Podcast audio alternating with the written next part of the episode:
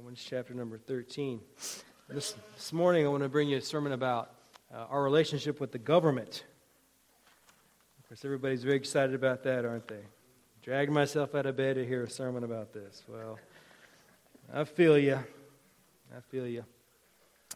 And I'm going to talk to you about how Christians respond to the government.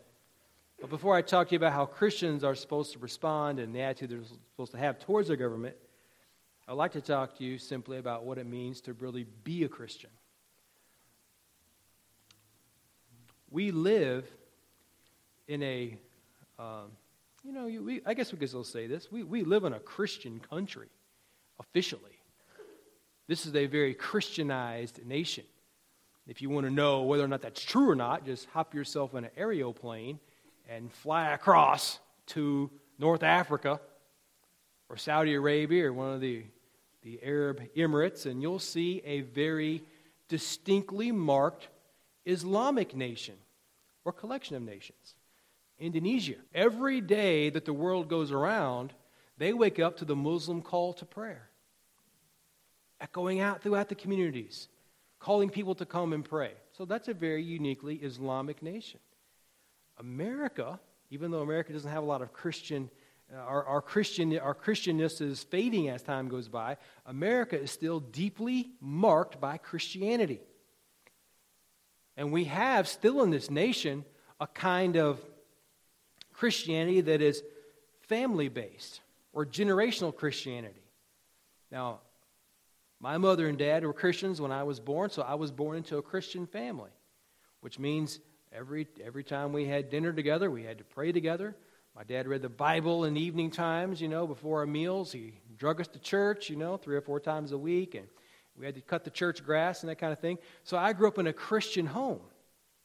And it was easy for me as a young person to think of myself as being a Christian because I was around Christianity all the time. I mean, I could get, I could get straight A's in Bible class. And, I, you know, I felt defrauded, to be honest with you, that the, the schools didn't offer a class in Bible because that's one class I could have done well in. so there is a cultural kind of Christianity that you could be the, the son or daughter or grandchildren of people who call themselves Christians, but that doesn't necessarily mean that you're a Christian.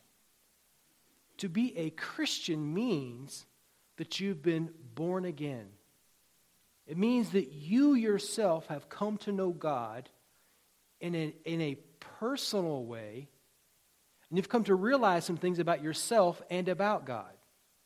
The first thing that you realize about yourself is that you have no righteousness of your own, that you are unrighteous before God.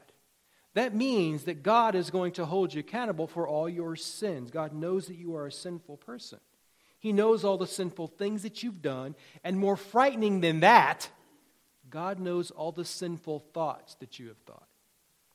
And the Old Testament reminds us, and Jesus reminds us in the Sermon on the Mount, that thinking about sinning is just as bad as doing the sins themselves. You say, Well, I don't know about that. Well, that's because you measure by a human standard where we don't prosecute people for their thoughts. But God, He knows what we are. He knows our, our evil thoughts. And holds us accountable for these things. So we have to come to know that we have no righteousness. We have to understand that God is righteous and He's going to hold us accountable for those sins. The only way you can have your, that accountability nullified or to be delivered from the consequence of your sinful actions and thoughts is through Jesus Christ.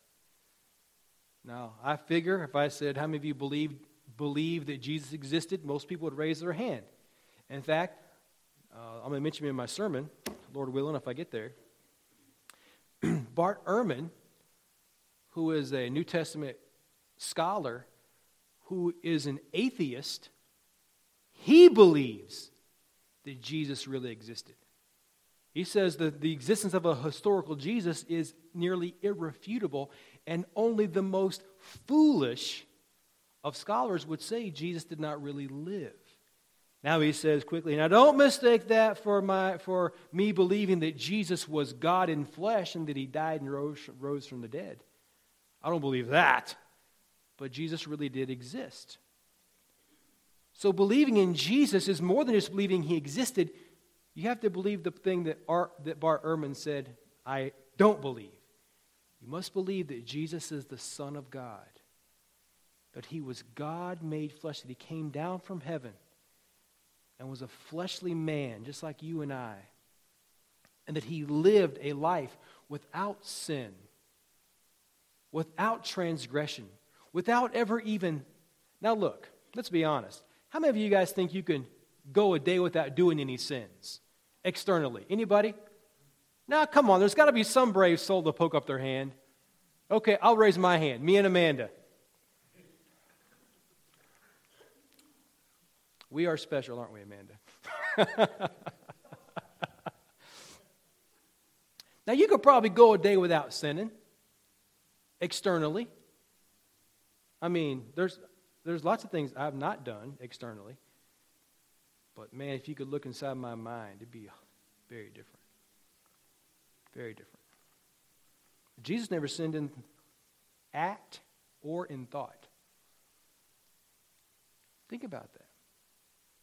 He never thought a bad thought. Perfectly righteous in every way. But then he went to the cross and he died there as a substitute. He died there as the bearer of sins for all who would believe in him. On the cross, God imputed the guilt of all those who would believe in him to Christ, and Christ died as a substitute for sinners. And to show he paid the full price for sin, Jesus was in the grave for three days, three nights. He's in the grave. His body is in the grave, but his soul goes into the uttermost parts of the earth. His soul went and paid the full price. And then on the third day, to prove that he had paid the full price for sin, he rose from the dead. He rose from the dead. The first person seen were, the, were a few women who went to, to the garden to anoint his body. They thought he's not going to live again, and he came out of the grave and he met them there. Then he appeared to the apostles. Then he appear, appeared to 500 witnesses. And he made himself available and apparent to over 500 people, and he did it for 40 days. This wasn't just, hey, it was a 15 minute window and then he went to heaven. No, 40 days. 40 days. You know how long 40 days is? That's one workday in the school system. For those of you who are teachers or something like that. 40 days. And then on that 40th day, he went out onto a field and he ascended bodily into heaven. He ascended bodily. If you want to be saved, you want to have your sins forgiven, you got to believe that Jesus died and rose from the dead. And he did it to pay for your sins. And if you'll believe that, Scripture says that you are justified before God, that your sins are all forgiven, that they're all remitted, that you've been declared innocent before God. Romans 8:33 has that great, that great reading. Who is he that layeth anything to the charge of God's elect? It is God that justifieth. And once God declares you just, it can never be undone. And that's how you become a Christian through believing. Now, this believing is going to radically rearrange your life in a big way. Now, let's look at our text of Scripture here Romans 13, verses 1 to 7. Now, I'm going to read it to you, and then I'm going to tell you what it means, all right? Romans 13, 1 to 7. Let every person be subject to the governing authorities, for there is no authority except from God. and those that exist have been instituted by God. These are, these are strong words. Therefore, whoever resists the authorities resists what God has appointed, and those who resist will incur judgment. For rulers are not a terror to good conduct, but to bad. Would you have no fear of the one who is in authority? Then do what is good, and you will receive his approval. Do you want to live without fear of the state trooper who parks at the Inverness School periodically on Straits Highway? Set thy cruise on 55. And thou shalt fear no citation. then do what is good, and you will receive his approval. For he is God's servant for your good. But if you do wrong, be afraid, for he does not bear the sword in vain. For he is the servant of God, an avenger who carries out God's wrath on the wrongdoer. Therefore, one must be in subjection, not only to avoid God's wrath, meted out through the authority, but also for the sake of conscience. For because of this you also pay taxes, for the authorities are ministers of God, attending to this very thing. Pay to all what is owed to them taxes to whom taxes are owed, revenue to whom revenue is owed, respect to whom respect is owed, and honor to whom honor is owed. And we trust the Lord to add his blessing to the reading of his word. In this last section of Romans, the Apostle Paul talks to us about our relationships that we have with people. And one of the relationships that we have as citizens of any nation, but particularly this nation, is our relationship with the civil government. Now, when Christianity emerged, it emerged within a context, it emerged within the Roman Empire, and the attitude of early Christians towards the Roman Empire was influenced by Jewish thought because most Christians were Jews, and Christianity is connected to Judaism, although it's a separate and distinct religion. It was definitely influenced by Jewish thoughts about Rome. And the Jewish people did not like being conquered by Rome. Now, the Roman Empire, it was massive. It spread its power all over North Africa. Basically, if there's any land that touches the Mediterranean Sea, Rome had conquered it for its very own. The Roman Empire was in North Africa, Southern Europe, even Britain, Asia Minor, or modern day Turkey. And in every place that Rome spread its power, there were local religions, local regional religions that Rome would just kind of add to the mix. There was no religious freedom within Rome. What they had was religious toleration. And Rome, they didn't mind taking over a new community and whatever religion they had, just saying, okay, that's fine, just as long as you put our God on the shelf too. You had to worship our God too, which was the emperor. That does not mean that Rome was not above cracking down on religions because in 186 BC, or as the kids say now, BCE, the Roman Empire cracked down on a secret society of people who were connected to the, the worship of, of Dionysius, was a Greek god of wine. It's kind of a secret society. And, and it kind of made Rome a little nervous for a couple reasons. One, it was secret. Two, you had to obey everything that they, that they said. And three, this is what really freaked them out. You guys are going to love this. They let women be in charge. I know that offends our delicate sensibility, but there you go. That was a. And so, Rome in 186 BC, they cracked down on this secret cult, this secret religion. It flared up from time to time, but whenever they saw that a particular religion would be subversive, they smacked it down with prejudice. Which this was one reason why the Romans did not really like Judaism that well. Because the Jews had a long history of resisting oppressors. They had been their own sovereign nation, and they were a very warlike and stubborn people. And then, worst of all, they were monotheistic. And monotheistic religions, when they become in power in a country, do not tolerate any religion but that religion. Monotheism was viewed as being detrimental to the security of the Roman Empire because they were polytheistic, the belief in many gods. Now, monotheism tends towards theocratic intolerance. And this usually results in people creating single religion states where only this one religion exists in the state or in the nation. Now, here's a modern example. I've mentioned it already. If you go to an Islamic majority country, that's the official religion of the country. If you went to a place like Hindu where they have lots of different religions, they kind of have it broken up into three. I think, well, there's three. I can't remember the third one, but uh, Islam, uh, Hinduism, and there's one more, maybe Buddhism. Those three religious groups, whatever you're born into, you have to stay that your whole life in India. They have anti conversion laws. If you're born a Muslim, you got to die a Muslim. And you can't swap over. Same for Hinduism and Buddhism in India. It's kind of an exception to that monotheistic rule. But in an Islamic country, if you want to live there, be a citizen there, you have to be, you have to convert to the Islamic faith. Now, this is exactly how it was in, in the days of Moses and Joshua and Israel, too.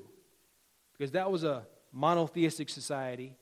If you wanted to live in Israel during the time of the kings, you had to be, officially, technically, you had to be a Jew. Otherwise, you couldn't live there. It's a, it's a sacral state system. And I wish I had time to really talk about the sacral state and what a wicked thing it is in our time, but I don't have time, so just trust me, okay? Because we want to get out of here a decent hour, right? All in favor of going until 2 o'clock, be silent. then there's a historical example of this kind of state, of a theocratic state, monotheistic, mono religion, you might say. An historical example is Roman Catholic Europe from 400 through 1500 AD. The same thing. Theocratic state, where if you're going to live there, you had to be a part of the religion. So Rome viewed monotheistic religions as being detrimental to the welfare of the nation because you have just these one this one group says they're right. Now Christianity also was monotheistic.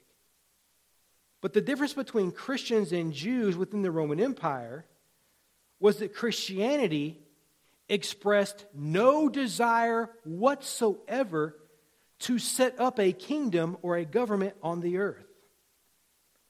When Jesus was arrested, he appeared before Pontius Pilate, and Pontius Pilate said, So you're a king.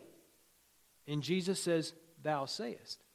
And then Jesus says in John 18 36, Jesus says this My kingdom is not of this world. If it were, then would my servants fight. Now, this is an important statement by Jesus because he's telling Pilate. Because Pilate has Jesus, he's let Jesus be arrested because Pilate is worried that this new Christian thing, that these followers of Jesus are going to set up a government, a rival government to the Roman Empire. It's going to wreck the Roman peace. And so, Jesus is putting Pilate at ease by saying, This is not about politics. This is something different. So, Christianity, biblical New Testament Christianity, because there's, there's, there's Christianity, then there's biblical Christianity. So, there's Christianity, then there's real Christianity. There's Christianity that pretends to be Christianity, then there's real Christianity, right? Because everything has a counterfeit. Everything has a counterfeit. Now, Christians, we tend to forget that we are not here to set up a kingdom on earth or a Christian government on earth. That is not our purpose. Our founder, our head, Jesus said, My kingdom is not of this world. He said, Well, what about the kingdom to come? There is going to be a kingdom that will come. The millennial kingdom is going to come, but it's not going to be you and me who set it up. It's going to be Jesus Christ Himself who sets it up. Because the day is going to come when Jesus is going to return.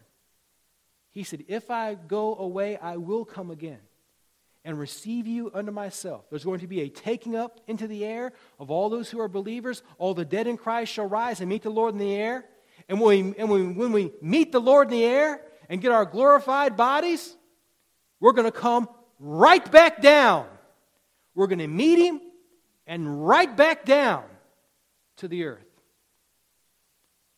And he's going to set up his kingdom. Revelation 19 says that Jesus is going to speak a single word. And all of his enemies, every person who has never put their faith in Christ, every one of them are going to be destroyed by Jesus with a single word. With the sword that proceedeth out of his mouth, Revelation says. I don't think that that means that there's a long sword comes out of Jesus' mouth, a long, flexible tongue sword that kills everybody. It's just the word. It's just a word. Finish with the word. And that's the only kingdom that you're going to see as a Christian is that millennial kingdom. Now, until then, we have to live under the authority of governments. And the Apostle Paul takes pen in hand and tells us how Christians are supposed to live under their governments. The nice thing about history is that we, we are at this point in history, and we, look, we can look back through history and see how Christianity, has, how Christianity has fared under different kinds of governments. Christians have lived under every kind of government possible monarchies, theocracies, democratic republics, totalitarian socialist societies. No form of government has been detrimental to the growth of Christianity.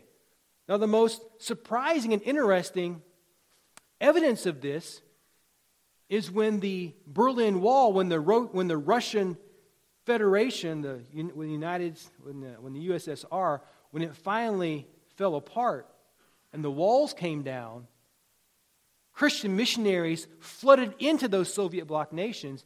And you know what they found in those nations? They didn't find an absence of Christianity. They found a very robust and healthy Christianity behind the Iron Curtain. Just like right now in China, there are more Christians in China than any nation on earth. More Christians in China. Because Christianity is like, is like a dandelion plant. You cannot get rid of it. They spring up and mess up everybody's yard. Christianity is, is, is enduring. It cannot be stomped out, it cannot be defeated. Christianity is spreading. It's creeping out across the whole world. Jesus said this in his parables. Now, Christians, however, have not been always had the right attitude about their governments. Christians have not had the right attitude about their governments. Some of this is because governments are imperfect and they do things they shouldn't do. Which that's how we all feel about things, isn't it? Now, here in this section of Scripture, the Apostle Paul exhorts Christians in Rome to submit to the authorities because these authorities are set up by God. Now, that applies to you and I today, too, in relation to our government. Now, what makes Paul write this letter? What makes Paul mention this in his letter to the Roman people? Well,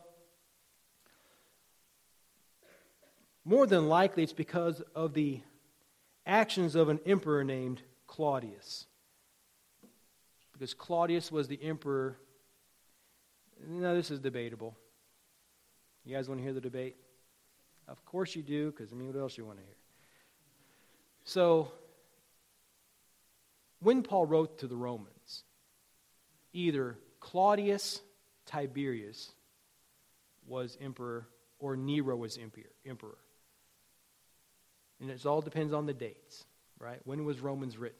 If it's written early, it was the last phase of Claudius or the first phase of Nero.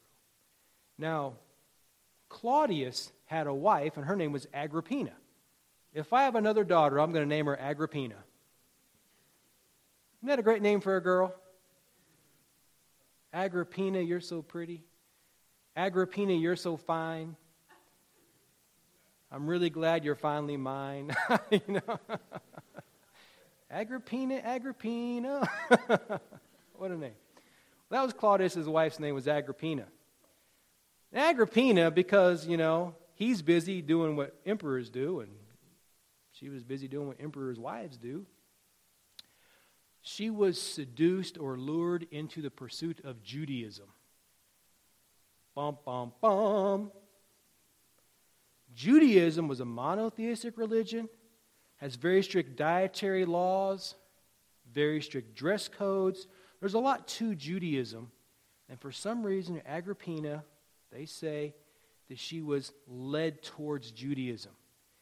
And this caused her husband some consternation because he didn't like the fact that she's swapping religions.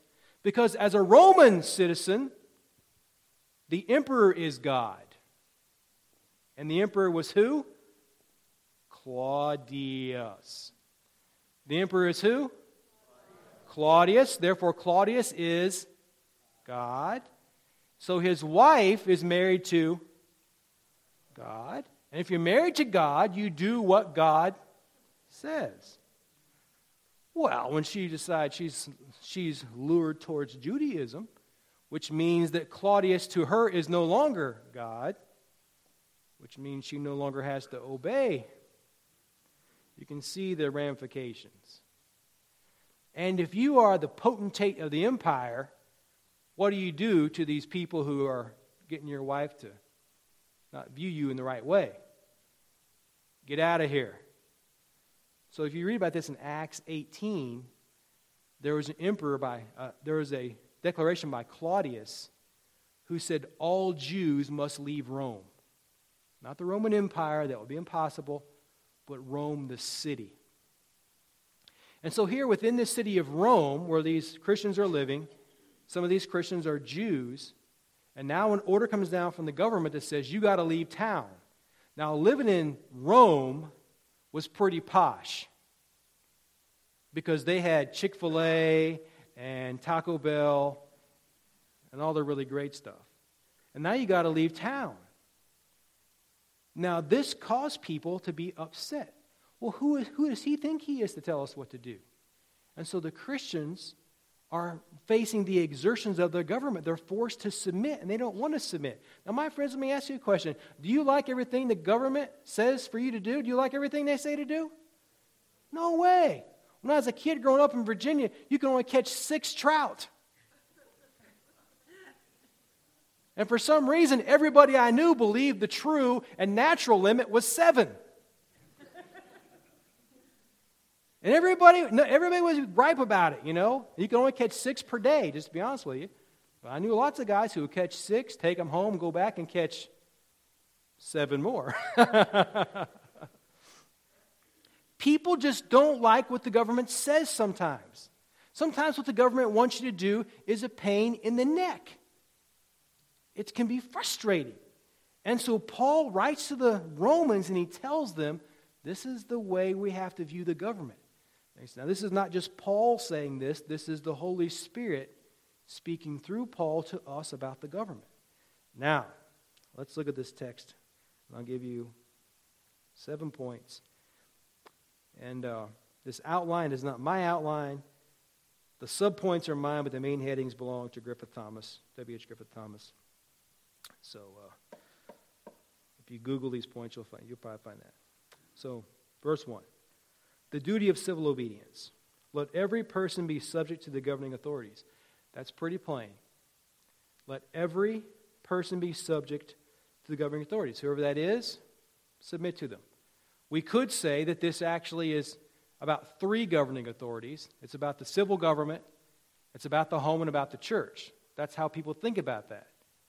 But that's the wrong thinking because this is only about the government. The church authority is something else, family authority is something else. This is about the government. Let every soul be subject to the governing authorities. Now, the word subject just means to submit, to be in submission to, to be a subject of, to be in subordination to. So it's our duty. Paul says, let every person, he gives no qualifications. He says, this is how it ought to be. be in subjection to the civil government. Number two, you have the reason for this. For there is no authority except from God, and those that exist have been instituted by God. So submit to these authorities because these authorities are authorities that have been set up by God. Now, it's fascinating to me here. He says there is no authority unless it's been set up by God, which means that God is in charge of everything, and God has set up all authorities. Paul says there can be no authority unless God has given it to them. God sets up governments, God takes down governments. There's no authority except from God. And those that exist, those that exist, the Roman government, if it's Claudius or Nero, doesn't matter. Those that exist are set up by God. Now, the reason for, for this kind of submission is because society needs government. We need laws, we need statutes. And this is how God has intended for man to live. God has intended man to always live under authority. When God made Adam and Eve in the garden, He didn't leave them without law, and He didn't, he didn't leave them without authority. The authority over Adam and Eve in the garden was God Himself. And God gave them one law. But He gave them other guidelines too, didn't He? He said, Don't eat of the tree. But then he put Adam and Eve in the Garden of Eden. The word Eden means paradise, by the way. He put them in paradise, and he told them to dress it and keep it and multiply themselves. So God has, does not intend man to live without law, without authority. And then ultimately, we should submit because God has established this. God has established the authority. Number three the denial of obedience. In verse number two, therefore, whoever resists the authorities resists what God has appointed. So if we resist the governing authorities, we are resisting whom? By implication, we are resisting God. By implication, we are resisting God. If God has set up the authorities, if no authorities except except those who God has set up to rebel against them, is to rebel against God. Listen to the reading. Therefore, whoever resists the authorities resists what God has appointed, and those who resist will incur judgment. Judgment. Disobedience brings consequences. Disobedience to designated authorities will bring consequences to you. Therefore, if you want to drive past the state trooper parked at Inverness School in your car, you can go past him as fast as you want. Right? Is that right? If I had a Corvette, that thing would only see 55 on the way up and the way down.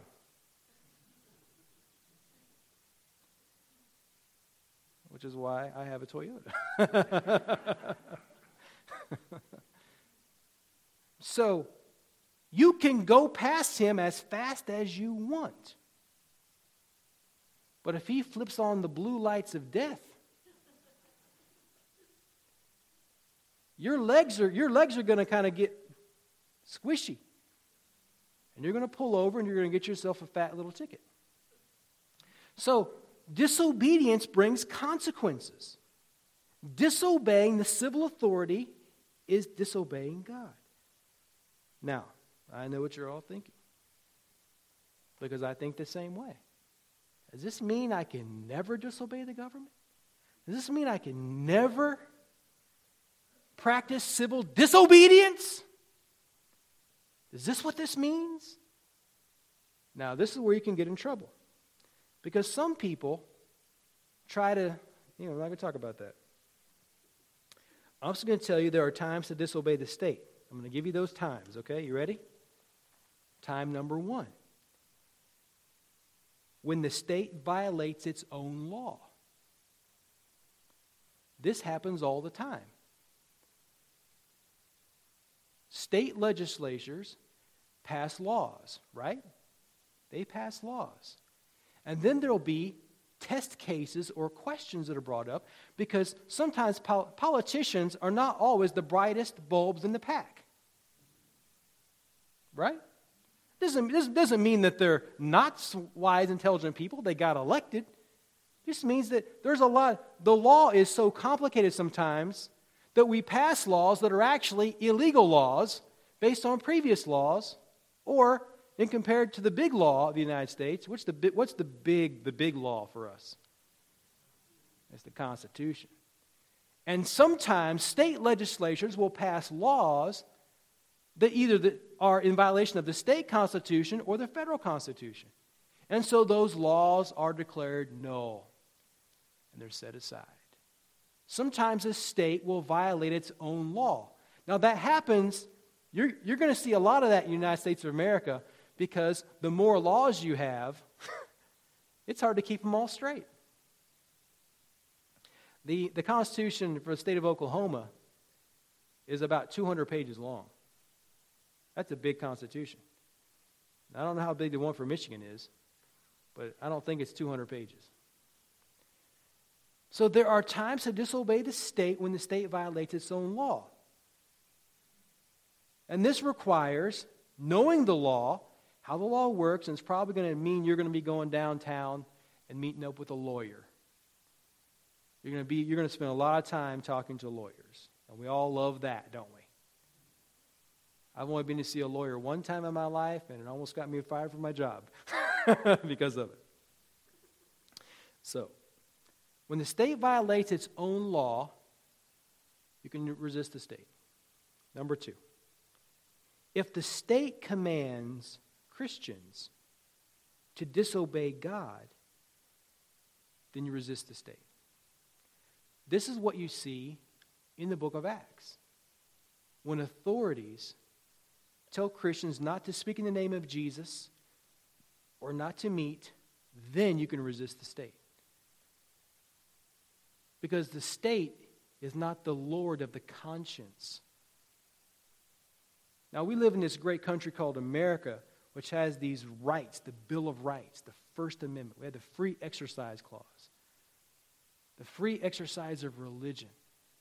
And when the state violates that, we have to disobey them. We have to disobey them to remind them of what the law says. If the state tells us to do something that God has commanded us to do, we have to disobey it. I say have to. You know, you have to make you have to make your own choices, right? You have to make your choices. I would say that for myself, if the state compelled me to do something that violated Christian principles, Christian truth, or New Testament doctrine, I would say to the state, I'm sorry, I cannot do that. We have to obey God rather than man sometimes. Now, thankfully, in this great country that we live in, that doesn't happen very often. But sometimes it does. Because the state sometimes, the federal government, the local state, sometimes they get too big for their britches. Now, that said, resistance to the state has to be the last recourse. Because our over, the overarching character of Christians is that we are good citizens. And we honor the government. We honor our leaders, whoever they may be, whatever sphere you find yourself in, depending on where you live. We honor the government. So that's the only two times I think you can disobey the state. Let's review. Because this is important. And the last few years in this country, with all this pandemic craziness, well, it's just been wild, hasn't it? Lots of decisions have to be made. Lots of, there's, there's been radicalization for some people. And then if you're not radical, well, then you don't believe in freedom and justice. Two extremes. People are so extreme sometimes, aren't they? How come everybody just can't just be, you know, even keeled? Well, this is not the way we are. So here's, here's the two times you resist the state. Number one, if the state violates what? Its own law. Its own law. Which means you're probably going to see a lawyer, etc. Which means you got to be sure that you know the law because I was talking to a police officer one time about something that I was accused of doing. and, uh, you know, my definition of the law and his definition were not the same. And so I went down and talked to the city attorney, you know, to get this figured out. And uh, I walked out of, because I read the law, and I said, by Yemeni, I know what the law is. And when I walked out of that meeting, I realized that, you know, I didn't know the law quite like I thought I did. I was too bigeth for my britches. anyway, when the state violates the law, if the state commands us to disobey God, disobey the state. Now, the fourth thing we see in verses 3 to 4 is the vindication of civil obedience. Rulers are not a chair to what kind of conduct? Good conduct. But to bad. If you want to have no fear of the one who is in authority, then do what is good, and you will receive his approval. For he is God's servant for you for good. But if you do wrong, be afraid, for he does not bear the sword in vain. Now, this sword here is, is symbolic of authority. He has the sword of authority, and this means he can, he can punish you, he can fine you, he can arrest you, he could kill you. He bears the sword, not in vain. It's not an empty threat, it's a threat with teeth because he is acting as God's minister. Law abiding Christians have nothing to fear. And the laws of a country sometimes actually make the spread of the gospel easier because Bart Ehrman, in his book, Why Christianity Con- Conquered, says that Roman stability through their exercise of law was a key factor in the spread of Christianity. When you read the book of Revelation, it's addressed to the seven churches of Asia Minor. All seven of those cities were places on a Roman mail route. And so the letter could just travel through very easily. The Apostle Paul, he, he, when he appealed to Caesar, Paul was headed for, he was going to be killed, but he appealed, he appealed to Caesar. in the Roman Empire, I'm sorry for all this nerdy stuff, in the Roman Empire, any citizen of Rome could appeal directly to Caesar and have their case heard by Caesar himself. Any, any Roman person, any Roman citizen could. Now, the reason, the way they kept Caesar from being overloaded by hearing cases was if you wanted to have your case heard by Caesar, you had to voluntarily go under house arrest for two years. You had to be in custody for two years. Now that will slow your roll. And so Paul, he buys himself two years by appealing to Caesar. And that's what you see in the last section of the book of Acts. You see the Apostle Paul, he extends his ministry He's able to preach the gospel to all kinds of people in places he could never really go before because he used the laws of the land. So the laws oftentimes can help us spread the gospel. And in America, we've been using the law to help us spread the gospel all the time. I mean, we, we, we, put, we, we put religious stuff on the radio, on the internet, and the paper, and we, we, we can really fill the world with the gospel in the United States. So there's this vindication. It's, it, there's nothing wrong here. Doing good will get you good. Number five, verse number five, and I'm trying to hurry.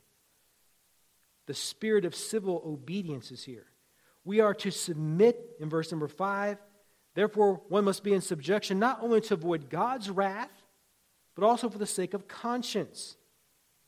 The message that it sends to other people, the message that submission sends to those around us. We are to submit because of the conscience of all people. The conscience of all people recognize that submission is a good thing. Submission is good. And if God is good and his people are good, then you can expect from them to be a submissive people, submissive to the laws of the land. Additionally, submissive citizens are able to call their government to repent more easily than rebellious citizens. Because if you are a submissive citizen, your government will respect you more than they will somebody who's always just causing trouble. I used to work at a, at a factory. We made garage doors. And there was a Cuban guy that worked with me. His name was Willie. And every time we had a company meeting, Willie would come to the meeting, and Willie was always criticizing. He was always finding fault with everybody. You ever work with somebody like that? Always running their mouth. He would dominate the meetings. Now, I think what he was really doing was trying to make the meetings last longer so we didn't have to work as much. You know how people people are smart. And Willie was always running his mouth, always criticizing, always finding fault. Well, when layoff time came, guess who got 86th?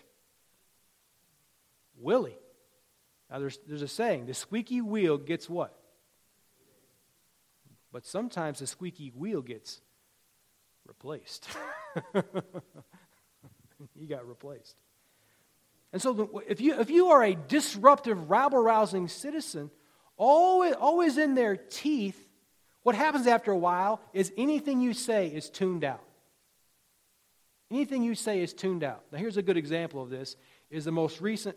Um, I got to stop this sermon. I'm going to say this. I'm just going to put an amen to it, very abruptly. All right. A very good example of this is, is, is this most recent thing with Alex Jones. How many of you guys know who Alex Jones is? Infowars.com, the big conspiracy guy. Now, Alex Jones, he, he just got his, he just got, you know, they, they taught him a real lesson. Maybe. Got him in the pocketbook. Now, Alex Jones is ground, he, that's, the, that's the conspiracy theory guy. And he's always yakking about all kinds of stuff. He's got pictures of everything. He's got pictures of Elvis on, on a UFO dancing with Princess Diana. I mean, he just, he just knows everything about everybody. Now, not everything that Alex Jones says is false. This is hard to swallow sometimes. Not all conspiracy theories are false. Some of them are real, believe it or not. Some of them are real. But what happens is Jones is, is always in, in, their, in their face all the time, so that even when he's right about something,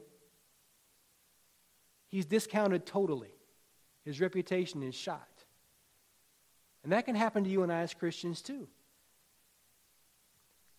If we, if we are submissive and cooperative with the government, then we have the ability to be heard by the government, to call them to repentance, or point out their error in ways that Somebody's always just running their mouth doesn't. We have to think about these things. Friends, we should submit to the government in everything for the overall glory of Christ so Christ can use us to be, to be the, going to use this word this way, to be the conscience of a nation, to call them to repentance. Our testimony will open doors for us. Now, I am really close to being done with this sermon. So I'm just going to finish it. By looking at verses 6 and 7 at the practical demonstrations of submission, the practical demonstrations. Paul says this is how you show that you respect the government pay your taxes because the authorities are ministers of God. Pay your taxes because the government requires money to operate. If the, if the government is going to provide for us the safety and security that we need and the guidance and the infrastructures, et cetera, it requires money, so we have to pay taxes. Now, nobody likes paying taxes, but we got to pay taxes. That's one way we respect the government is by paying taxes. It's very practical, isn't it? Verse 7 Pay what is owed, pay taxes to whom taxes are owed, revenue to whom revenue is owed, and respect to whom respect is owed, and honor to whom honor is owed. So, those persons to whom we are paying our taxes, we should respect them and honor them. Well, that's all I have to say about that. Let's stand together.